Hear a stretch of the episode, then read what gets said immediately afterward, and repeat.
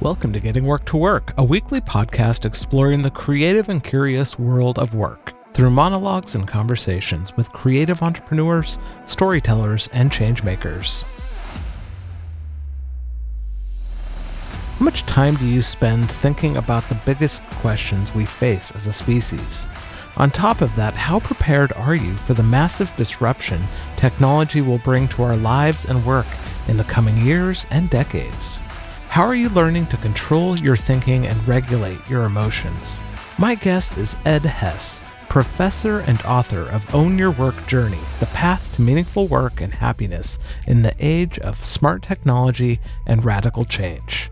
And he brings the tools and experience to help us find our way forward. Ed shares why we need to come together and make meaning for all he also talks about the importance of mindful meditation, managing your thinking, controlling your emotions, and the role learning, relearning, and unlearning will play in our future.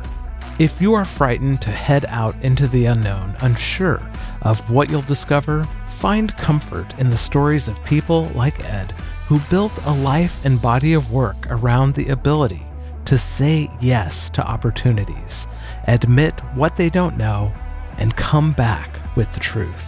Show notes and links to all the good stuff mentioned in this episode can be found at gwtw.co slash 740. I'm curious what this answer is going to be, but uh, what are you endlessly curious about? You know, that's a great question. And that's a, that's a brilliant question because it's like, how is this all going to, I guess, what am I curious about? Whether AI is going to basically transform, quote, the world to a better place, or whether AI is going to take the world to even a deeper negative place than it is now. So I'm curious as to how it's all going to play out. I'm, I'm curious as to what's going to happen geopolitically. Mm-hmm. I'm curious how different countries are going to be able to take care of their people uh, with the narrowing of job opportunities, how the mm. social system is going to do. And I'm extremely curious in the United States because we have probably the most difficult, if you will, system in this in the sense that our business system is built on survival of the fittest. Yeah. And we don't have big social safety nets like a lot of countries in the world have. And so this is going to be a dramatic moment for how this all plays out and who gets left behind and what happens to those people. And you're you know you're a well-read person. You're you're everything. You know this goes back to history. I mean we're yeah. going back to the you know for thousands of years if you will of of, of disruption huge disruption. And and so what am i curious whether we as human beings in the world have gotten smart enough how to basically come to an end result that everybody can live with that is not going to be as disastrous as what history has been. Hmm. There's a lot in that, and there's a big mix of faith, there's a mix of hope, and there's a mix of learned reality in in that curiosity. And it's scary it's scary. It is. As to who's going to take the lead. And it's scary because the people who are running the technology basically will f- freely admit that they really don't know where it's going to go. All right? mm-hmm. And, you know, and every week there is a new podcast from one of the, let's say, the five technology giants who built this system, built this problem, all right, that is even longer than the one they did four or five weeks ago. All right. And most of them are saying it's going to happen faster than they said five weeks ago. And so, you know, we're all sitting here saying, oh my goodness, what does this mean? How can individuals get ahead of this? How can businesses get ahead of this? How can governments get ahead of this? And the fact of the matter is, you can't get ahead of it. Got to figure out how to slow it down. And, you know, that's not going to happen, I don't think. Yeah. Well, and I think one of the biggest wrestling points is for us individually, and this is something that I've had to reckon with, and I think we all have to reckon with it, is you know you can't slow it down you can't stop it from happening. So where does that lead you? Where does that lead you with the relationship with it? How does that change what you know versus what you don't know? I mean it, you really have to redefine your identity to a certain degree. Yeah and especially vis-a-vis the workplace. And mm-hmm. I, I like what you just said. You have to redefine your identity.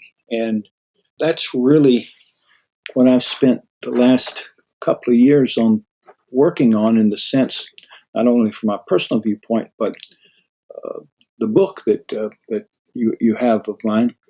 I mean, it, it tries to answer that question for mm-hmm. individuals, all right, in a very practical, applied way, not in an academic way or a grand theory way. But here are tools and practices which you can use so you can take ownership of yourself and not let yourself just run wild and go where something is digitally inviting you to go, but to be able to think wisely, to be able to uh, have control over you.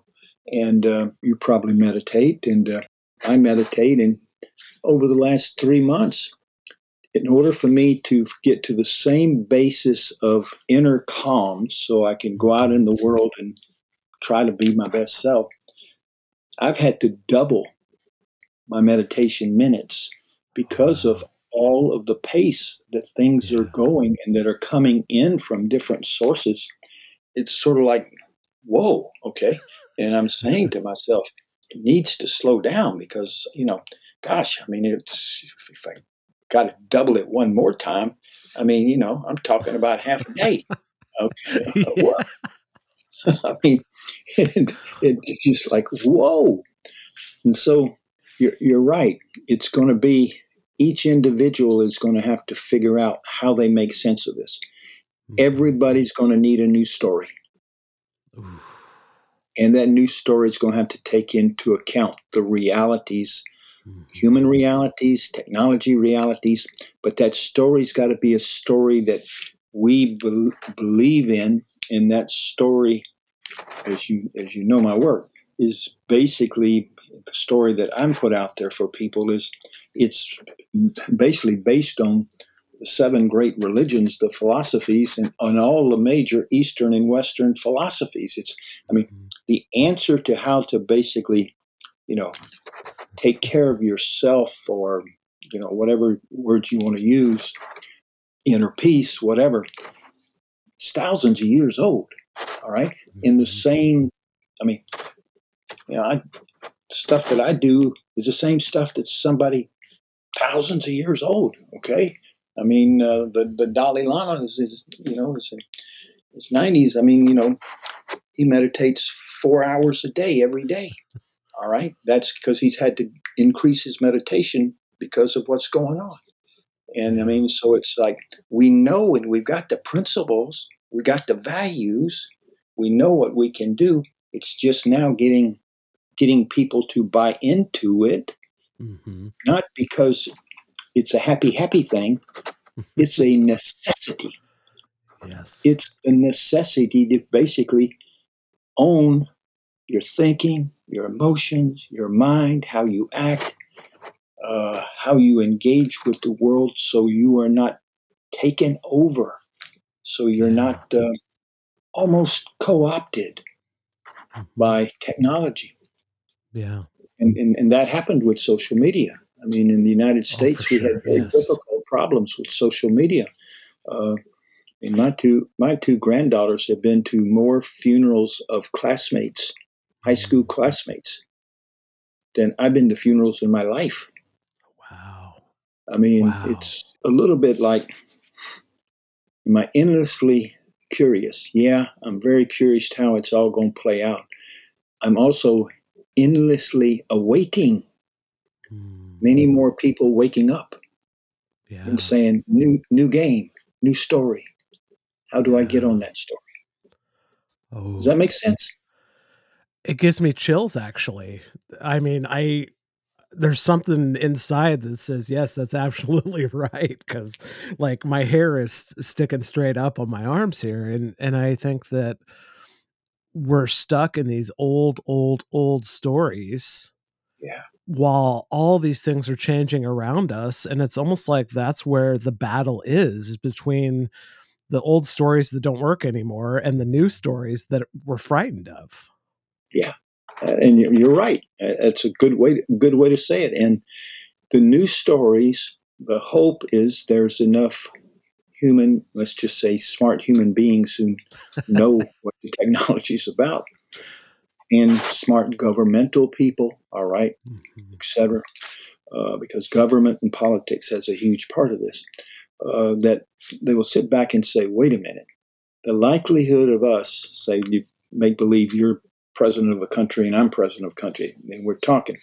And you know, eventually you I'll reach the point where said the likelihood that I'm going to completely be able to basically take over Chris, be better than Chris, whatever, okay, is not that high. So why don't I sit here and figure out how Chris and I are going to do our thing, and we don't have to uh, necessarily embrace each other's philosophy as much as how are we going to get along good enough that the people we represent are going to be protected, da da da da da. I mean, it's it, it gets to be a whole different type of conversation.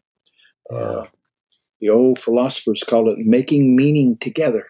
Mm, I love and, that. You know, so much of our conversations, instead of making meaning together, is basically words flying through over each other because everybody's thinking of their answers while the other person is talking and nobody's really listening. And I'm defining the words the way I understand it, and I don't ask you, well, what do you mean by that word? Okay. Yeah. So it's a whole like process, like, okay, how do I really get to know somebody so that we can then understand we're not trying to kill each other out. We're just we have just a different story how we want to help our country. Okay, so how do we make that work? Mm. Same thing going to happen in the business world. Oh yeah. What companies what companies do with the you know potential large layoffs that are going to happen, and also the fact that you know the smartest people out there are saying that the next twenty years, a smart person is going to have five completely different jobs. The technology will basically continue to advance and do more, you know, things. Yeah. Well, and then not only that, but you shared the prediction in your book that uh, 25 to 47% of the US workforce will be automated by the end of the decade. I mean, yeah. these are all staggering statistics staggering. that we we can't shove aside anymore. Yeah, it is. And I mean, and, and that comes from Oxford University, which mm-hmm. you obviously know is a pretty reputable place. And uh, yes. uh, no, and the thing about it is, you know, our culture is not the same culture as the Nordic countries. It's not the same culture as Scotland. It's not the same culture of Canada and everything in the United States. I mean, our culture has basically since the ni- late 1940s has been survival of the fittest. Well, you can be very, very fit all right, nice person, good emotions, everything, and you can lose your job. So, what's going to happen? What type of training programs are we going to have? What's our social safety net? You know, I have spent a lot of time in Europe in the different countries and everything back when I was in my other life and in my current life, and it's just amazing to go into some, you know, restaurants in Denmark or here or there and talk to a waiter or a waitress and everything, and, and generally they're younger people than I am, and say, you know, do you do this all the time? Tell, what do you, you know, what's it like living in your country? How do you make your living? And you know, and they start get to talking, and basically there are systems in place which you know allow people to work, to grow, to learn, to evolve, and you know, and there's not like going to be thousands of people thrown out the door. I mean, so the answer's there. I mean, you can go all the way back to the Nordic countries.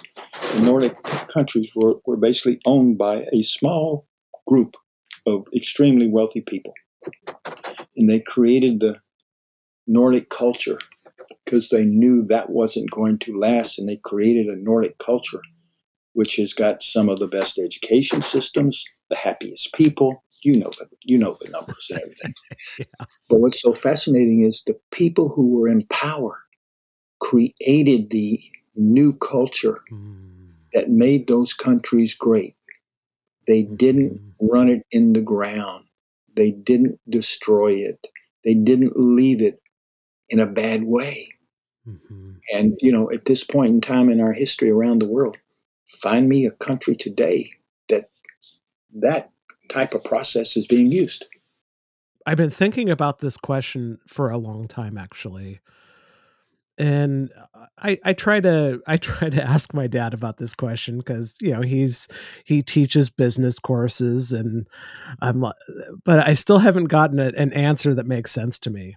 But it's like how do we reimagine capitalism or find something that's the next ism for economics and for our well-being because smart technology algorithms fractional monetization of everything yes. is changing everything.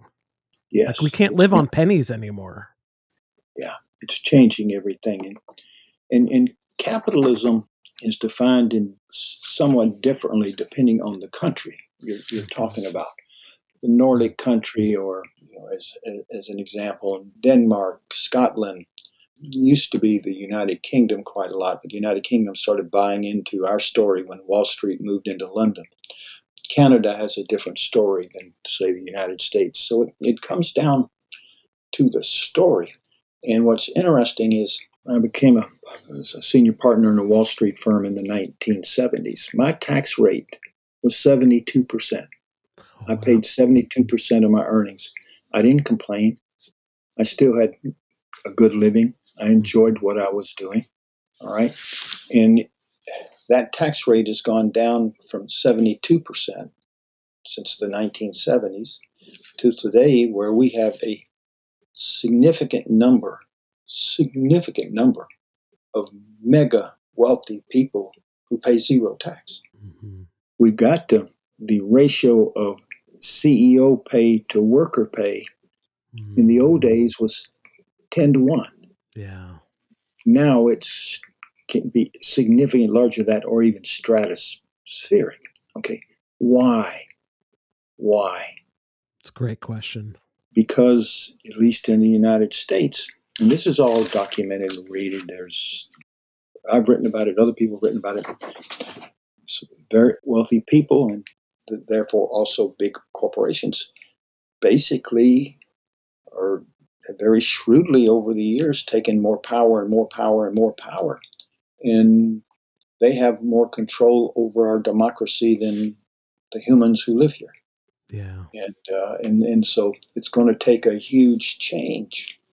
And I think it will be, you know, I think that countries like Canada, just say some European countries, etc., um, some of the Asian countries will make that leap faster than we will. Mm. All right. Mm. And so when you talk, talk about it, how, how did it get that way? It was not by chance, it was worked and planned. All right. And so, all right, so we got to change the story. Mm. Is there any evidence out there other than having 10,000 of the smartest technology people in the world sign a document several some months ago, which said we should slow down AI, and it nobody basically made that happen, but they signed the document. All right? mm-hmm. There's nobody that's been given a document in the United States that says, "Wait a minute, we're we're we're out of kilter." All right, we need to take care of our workforce. We need yes. to basically deal with the groups in our society who are being left behind. We as a country need to change. And as you know, you can read the papers, you can hear the stories, you can see the podcasts and everything. The United States today is a very divisive country. Mm-hmm. And um, there's no bright horizon where we're going to change fast. And what that means for the rest of the world, the rest of the world has got to basically do its thing because somebody's the geopolitical situation we're in, you know, there's a race between China and the United States basically, with the United States, including some European countries, and et cetera, et cetera. It's like, wait a minute, we got all these big things going on. And in the meantime, all right, what are we doing to get our people ready for this? Our education system. How are we going to educate people? How are we going to feed them? And not a week goes by where it's called the grandfather of AI. Two weeks ago on a, a you know a, a podcast made a statement. He said, by the end of this decade, human beings will not be the smartest people on earth. Mm. I mean, like, excuse me, like, holy cow! Like, right. well, we don't have that much time. Well, who's doing what? Where's this going? So, the good questions you have asked. My biggest concern, Chris, is that the stress, frustration, downside is going to accelerate much faster than most of us believe it's possible or can be, which is only going to exacerbate what we feel today. Yes. And so I don't mean to be a downer or anything, but something and some people in some organizations are going to have to step up and say, time out. Mm-hmm. Let's come together. Let's figure out how, all right, we can make this something that's beneficial to every person, not just to the top 10% or 5%. Yeah. Well, what I love about that, though, even though you're sometimes reality is a downer, uh, but I think we need to be realistic at what's going on so that we can interact with reality and build up from reality, not get taken down by it. Yeah. And I think that really speaks to what you're doing in your book, Own Your Work Journey, because you're painting the picture of reality, but giving people real tools to build up their life so that they can respond as they need to. And I love that whole message of the book. That is the purpose, and uh, is to give people tools to learn how to manage themselves in ways that will bring them happiness mm-hmm. and in ways that basically doesn't give their life, their being, to people who are trying to control them or hurt them. Mm-hmm. And what's so fasc- fascinating about it, and I've been doing this work for quite quite some time, it's really interesting because if you study East in the United States, great athletes like the NBA basketball teams, all right, almost every NBA uh, team has its own mindful meditation coach full time. Yeah. And those players do mindful meditation all the time. There's a reason why one of the best shooters, all right, NBA shooters who can go to half court and basically shoot 60 shots that all go in half the court. Why? he trains himself on mindful meditation every day. Mm. Right? I mean, you go to you, you, flip from the athletes. You go to the United States Navy SEALs, right? Mm-hmm. Probably the most proficient military force, or one of the ones in the world. All right, they basically have two research firms that are basically built to produce practices for people to learn how to manage their thinking and their fears so that mm. when they go into battle, they are completely calm, no fear, and they're able to sense and see and then make the hmm. right judgments that their duties call them to do. And so it's fascinating that you see the same thing in great dancers, people that train themselves.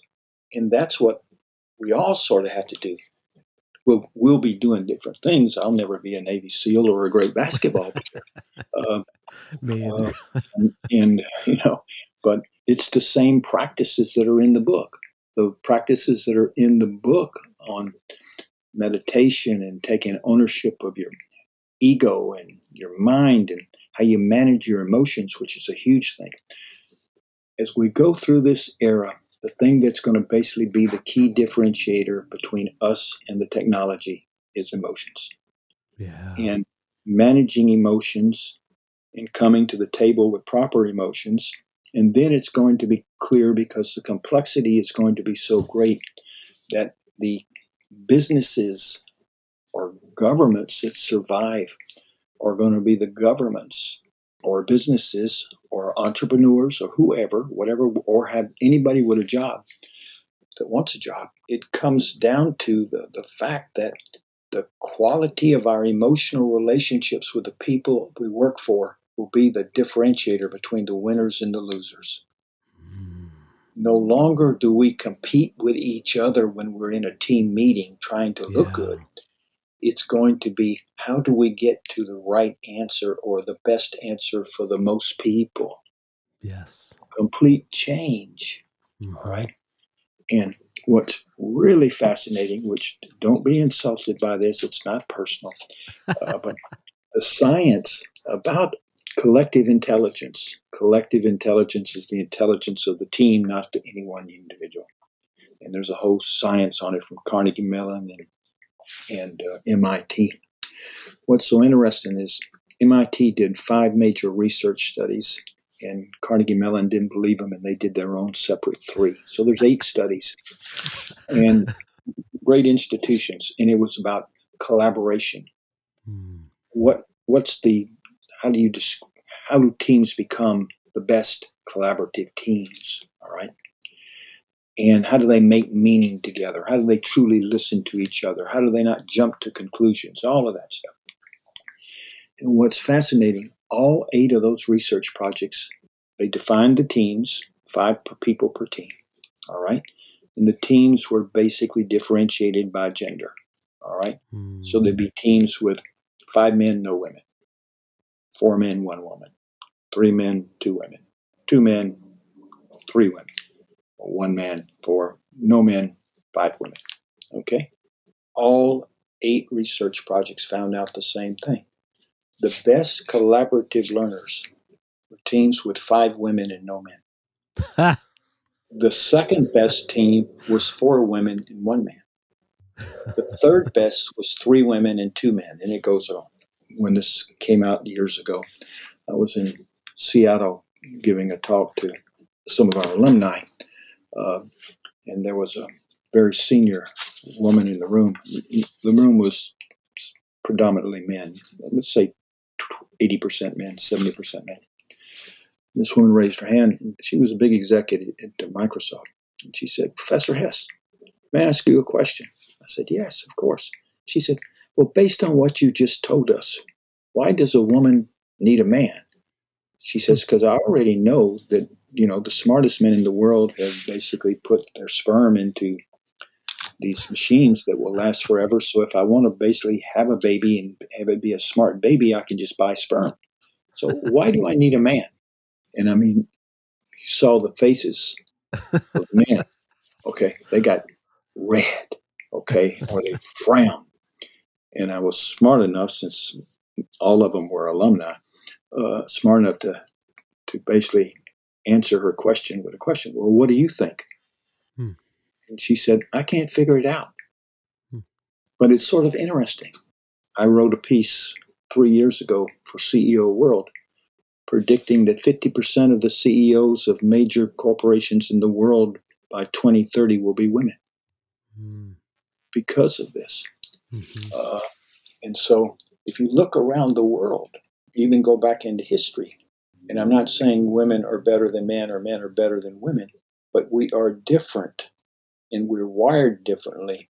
And we men do need to wire ourselves in a more open way and not have our ego say we always got to be right, not interrupt people, but to ask questions.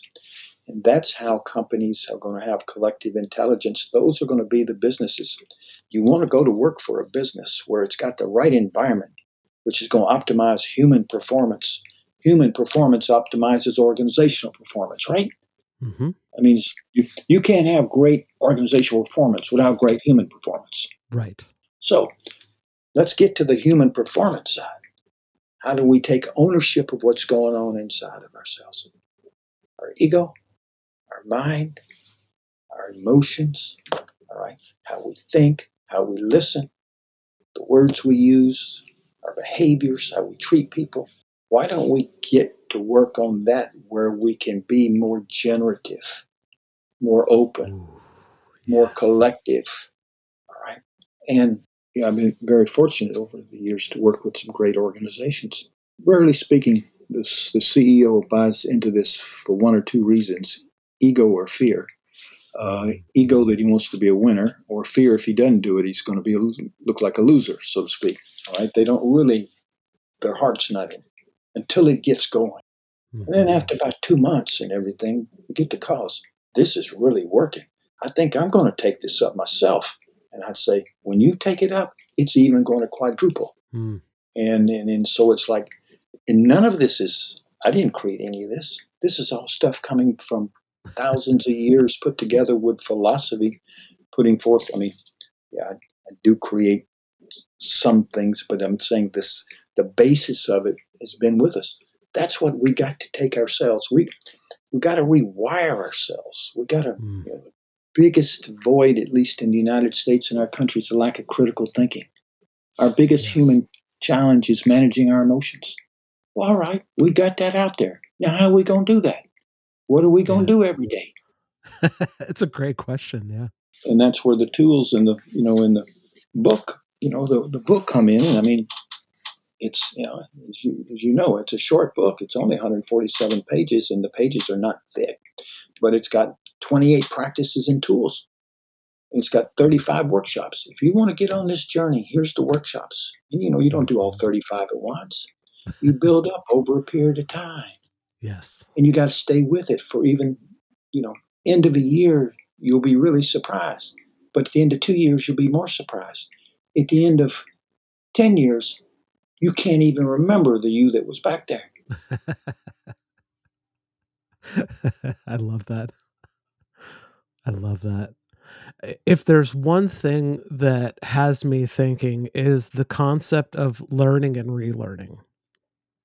And so I love both of those. They both make sense to me. Like learning and then relearning. I mean, from a technology standpoint, we have to learn and relearn technology all the time. But I think the hiccup for us as human beings is what you call unlearning because we're so biased towards sunk cost, time and money investment. So, how do we let go of things that are no longer true or necessary? Well, you sit back and you think about it. If I don't unlearn and stick with my old behaviors, and technology is going to get smarter and smarter, what's going to happen to me? Hmm. Maybe I need to talk to some people about that and get some feedback. Okay. Well, it means I may be left behind. Well, gee, I don't want to do that. So, what can I do? Well, it means like I got to basically not define myself by what I used to know. I need to embrace and learn new ways of working, new ways of being. So those take me through the next step of the journey. But I'm not going to basically accept, you know, I'll, I'll buy into the fact that even that is going to, because of the pace of technological change, require, okay, that may give me three to four years pretty good. What do I do then? Oh, you got to unlearn and relearn the new things. Mm. And it's not hard. The hard part is the very good question you asked is do I really need to do this? And then how how do I do it? And the tools that are in the book or or the or the how to. It's it's how do I keep myself really open and I keep myself really open. I haven't invested all my ego and my um, success in this one way of working. Mm. No, maybe there's a different way. In fact, yeah. there may be a completely different way. I may have to learn a completely different way. I may get thrown into something really new. Okay, that's scary as hell getting thrown into something really new. It's, yes. But it's not scary once you learn that you can do that. And so the key is the faster you say, let me try to learn something new. And how do I do it? And the more things you try to learn new that are necessary, the faster you learn. Okay. I mean, mm. I was very fortunate in my career to have some very, very kind, generous, brilliant bosses. And this story will sound ludicrous. It's true, though. It's true. I mean, I went to, you know, I've had three different careers in my life. And my second career was in investment banking in Wall Street and everything. And there was a global firm made up of S.G. Warburg in the UK and a, a, firm in the United States, and then a, uh, another firm in Europe. And the lawyer who I worked for one time ultimately became chairman of that firm. So he called me out of the blue. He said, Why don't you come up to New York and see me? Hmm. I wasn't looking for a job or anything, but I liked him. He was very good to me and was a smart man. So I went up. And, you know, I walked in, and in the first five minutes, he says, I want you to become senior vice president of this, this, and this, and do this for me in my company. And I looked at him and I said, Are you crazy? I said, I don't know how to do an IRR. He says, I know that, but I've worked with you. I've sent you out into the unknown before, and you always came back with good results, not made up results. You came back with the truth. He says, mm. You'll know how to do an IRR by Friday. and I took the job, and he was right. And only, this is not about how smart I am or anything. It had nothing to do with me. It's just sharing with people that the way you learn how to unlearn and relearn is by doing it. And the more you do it, you'll see that it is possible. Okay. You don't have to be a geniac. And then all of a sudden, the unlearning part just sort of sinks down. Mm. Learning, relearning. Okay. You don't get into the tizzy about, well, how do I unlearn? How do I unlearn? Well, hell, I go out there and I start asking questions of smart people. I go start reading stuff. We go start trying things, not big things that could have bad downsides, but we test things, et cetera, et cetera. And I go find people who know more than me. Yeah. And, and, and, and hopefully some of those people are kind, generous people who are not going to be, view me as competition would say, "Yeah, you're right. You're onto this, and we need to we need to work on these things." And what you'll find sometimes is somebody will say, "I'll help you any way I can," and sometimes people are going to say, "I'm too busy." That's okay. Mm-hmm. Just go find another person because yeah. there's not going to ever there's not going to be one thing in the world that only you're asked to do and someone else is doing. It's just not happening. and so it's just a philosophy that it's okay to say I don't know. It's okay to say. This is sort of scary. All right. Well, is it going to get scarier if you don't do anything? Yeah, it's going to get scarier. Well, why don't you reduce the scare and figure out? All right. Who knows about this? I mean, there's so much out in the world. I don't know where when podcasts got started, but I mean, I don't know how many millions of podcasts there are in the world today. Oh, yeah. and, and and there's lots of like your very good podcast. Okay, I mean, so so it doesn't take anybody. They can come sit in on podcast, and if it's mm-hmm. not making sense, they write down notes and they talk to some people, or they go listen to another. One. I mean, there's so much good, high quality information available for free. For free. It's like, wait a minute. and the key thing is you're going to make mistakes. Everybody makes mistakes. Just make them small mistakes, but also don't keep making the same mistake over and over because that's not called learning. But people can do this. I mean, look at where we've go back to the history of the world, where we are now. You go back, whatever, to the 1800s, and people looking at us, they say, those people are weird. What is all that? Well, the same thing's going to happen 10 to 15 years from now. When people look back at us, okay, well, that's why we got to basically get on our horse, get on our pony, get on our bicycle, get on whatever we want to get on, and let's figure out, okay, how can I stay in the game? I don't have to win the game. I just need to stay in the game. I love that.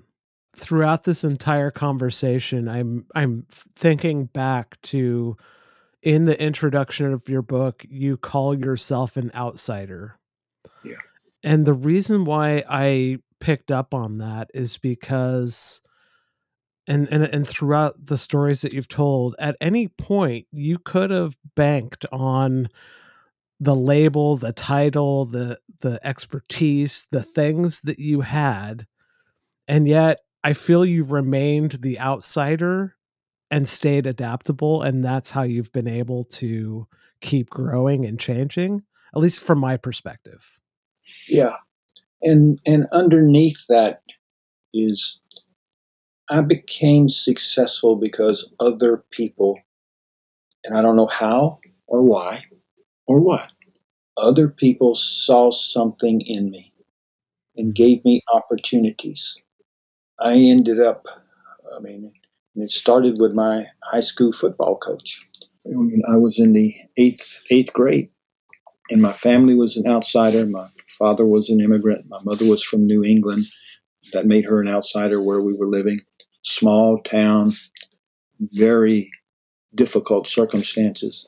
But you know, I was a good student, and one thing that my mother did is is that she would save up money. It'd take her about a month to save up money, and then she'd take me to the bookstore and say, "Pick two books to read." and I started reading books, and I was in a rural part of the South, but I was reading books about New York and London and Los Angeles and around the world. And I said, "There's stuff out here like that," and you know, and I kept reading books, and so that allowed me also, you know, my, my grades became better and better. And so in the end of the seventh grade, I'm sitting at home and I get a call. And in the South of the United States, football is king. The football yes, coach is. is. God, okay, with a little t, okay? Not to offend anybody's religion. And I pick up the phone. He says, uh, this Ed Hess? I said, Yes, sir. This is Coach Grisham. And our phone goes like this. I mean, like, whoa. I mean, I never met him, never knew him. He says, he says, you've been a good student, I found out. I said, yes, I tried, coach. He says, how would you like to become an athletic trainer? I know you're not an athlete because you didn't even make the Pop Warner team as a little football player. I know, but how would you like to be an athletic trainer? I says, I don't know what an athletic trainer does. He says, you don't have to worry about that. I'll teach you. Hmm. I says, well, let me, let me, uh, you know, ask my parents. He says, "Well, I really want you to do this." And he said, "Before you can, there's one thing you have to agree to do. For the next five years, when you come to school, I want you to come to my house at seven o'clock, and you'll ride with me to school every morning at seven thirty, and I'll take you home." And so, for five years, I did that. It only took one year for that message which he sent to the whole community. These people are good these mm-hmm. people I will protect. These people, leave them alone. And that man changed my life. And then he taught me. But then he said, How would you like to write an article about what you do for me? Which was basically training and everything.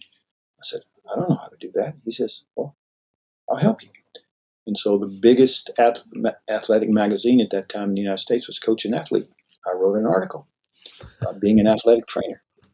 That's amazing. got rave reviews, and then the coach called me. He said, "How would you like to basically become an athletic trainer on full scholarship at the University of Florida for the football team?"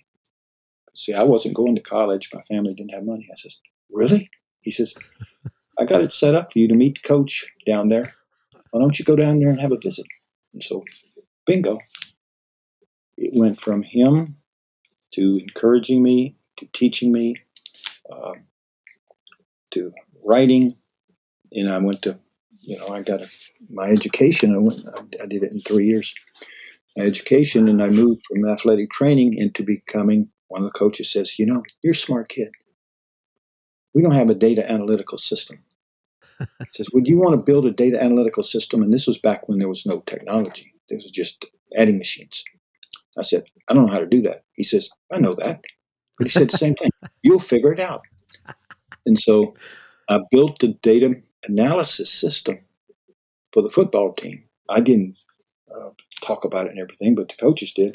You know that, and this I'm not bragging. I'm showing you what can happen to somebody that just it's all falls in your lap. But it's because you go and you try and you learn, and you don't you're not fully yourself, and you say what you don't know. I don't know how to do this. Mm-hmm. Okay, well I'll help you do it. Or this is not working right. Well, have you tried this or that? You know, you you, you I never had a big ego. Uh, I just enjoyed what I was doing. And you know, I had the three biggest football coaches in the United States back then, from Notre Dame, University of Texas, Southern Cal. The chief coach came and each spent a day to copy my stuff. Wow. And you know, and that was like, okay. So those were the things that took me into the unknown. That from there on out, I had more things like that happen, but from there on out, they were sort of my norm. I love that. And my norm, and then, uh, and again, this sounds like all all I'm really emphasizing to people is not one darn thing about me. It's a, the thing about it is is that if you take an approach of, you know, I want to learn, I want to be the best, and it started out with my mother buying me one or two books that I would read and dream about what would it be like being the Mayo Dr. Mayo at the Mayo Clinic, or being a coach, or being this. What would it be like? And it gave me something to think about. Does that help you in any way? Yeah, that's wonderful. Understand it. It, it, it it's uh, and so it's. Uh, I just was extremely fortunate, and I mean, I remember all of the people that I've talked about with you every day, every morning, and every night in my prayers of gratitude. Do a gratitude practice, which is one of my practices in the book. Gratitude practice. Give gratitude each day to the people who helped you be who you are and who got you there. That will set you off on a positive emotional state during the day. Well, Ed, you have shared so many unbelievable things throughout this interview. As we wrap up our time together, is there a bit of wisdom you'd like to leave with the audience? A bit of wisdom. Yeah, that, and you you probably got the wrong person. A bit of wisdom. Uh, no, I have the right person. take ownership of yourself. I'm going to say, read the book, and people won't say, okay, he's just trying to sell his book. No, it's more than that. I, I, I published the book with Amazon because I got to choose the price of the book. All right. And so the mm-hmm. book was pri and they have, they have a depending on the pages, there's a minimum level, etc. So I priced the book as cheaply as it could be, so that it basically is a hamburger and an iced tea cost. All right, at a takeout place. All right, mm-hmm. seven ninety five. All right, the ebook is three ninety five. All right, the Audible book, which will come out, will be I cut some words out of the book in the beginning in order to get it. It's not yet done, but to get it ten dollars or under, because the Audible you got to pay for a narrator. So I'm trying to make it accessible, uh, so that money is not an object. All right, you don't have to be wealthy or be in a university or uh, you know you can be a 17 18 year old college student and on, whatever. Mm-hmm. And so, you know, I invite people to, and there's plenty of stuff on the website, and you, you, which you will give them all that. People can make their own judgments and everything, but the methodology works if you want it to work. Yes. Well said. Well, last question for you, Ed. And this might be the hardest question, given how many books you've read and are on the shelf behind you. But what is the book right now that's blowing your mind? That's a good question. There is a book which I read this week called Leading Through Disruption mm. by Andrew Liveris. It's about the Changemaker's Guide to 21st Century Leadership. But this guy's highly knowledgeable about geopolitics, and he brings all that in. And so it's a very interesting book because he talks about what type of leader is going to be needed. And a leader that's going to be needed in the world is a leader that is a humanistic leader who cares about people and that the job is not just making money in a business the job is also having positive impact for on every person who works in that business and that was a, a, a nice nice to hear mm-hmm. okay other books that I'd, I'd, recommend to people are books by the dalai lama uh, Thich Nhat Hanh people that have gone through the journey that I'm asking people to go through. And they, they'll get different takes, but they'll see how easy this is. Mm. The only thing you have to worry about is sticking with it. And the way people stick with it is you choose a time that you use every day. And it's got to be a real serious issue for you not to make the time, which means it's generally for most busy people early in the morning or in the evening when they do it. But as you know in my book, my book calls for when you're out in the world every day, once you learn the, the things, you know, you can feel yourself. I'm getting emotional and everything. I need to calm down. Okay, this only takes a minute. Take take some deep breaths. Takes a minute. All right, I'm feeling better. All right, I'm not so tense. All right, or think of somebody that you, you love or you really care about and everything, and, and tell them silently, okay? Thinking of you, and I hope you're doing well today. I love you. I will see you soon. Thank you for being in my life. And you find out after you say that, okay, I'm relaxed. I'm okay. I'm in a good place. I've got a good friend, a good spouse, a good whatever. All right. Yeah. It's that ability to be able to sense ourselves as we're going through our day and not letting ourselves go too much off the ramp. I love the story that Ed told about how his mom would save money, and every month she would let him go buy two books to read. And I think that is a fabulous skill that we all need to bring into our daily lives. Chasing after the wisdom available in the printed form. For me, I love the library. I save so much money going to the library, being able to check out books that I might not ever spend my money on, but need the wisdom contained within. So if you're short on money, go to your local library. They have printed books, they have ebooks, audiobooks, everything that you need based upon the type of learner that you are, they have. So don't be afraid to dive into the knowledge available to you. We can't avoid the deep questions anymore that I mentioned in the beginning. And the answers are found in history, they are found in books, they are found in the stories that people are telling. We have the opportunity to make meaning and a better life for us all.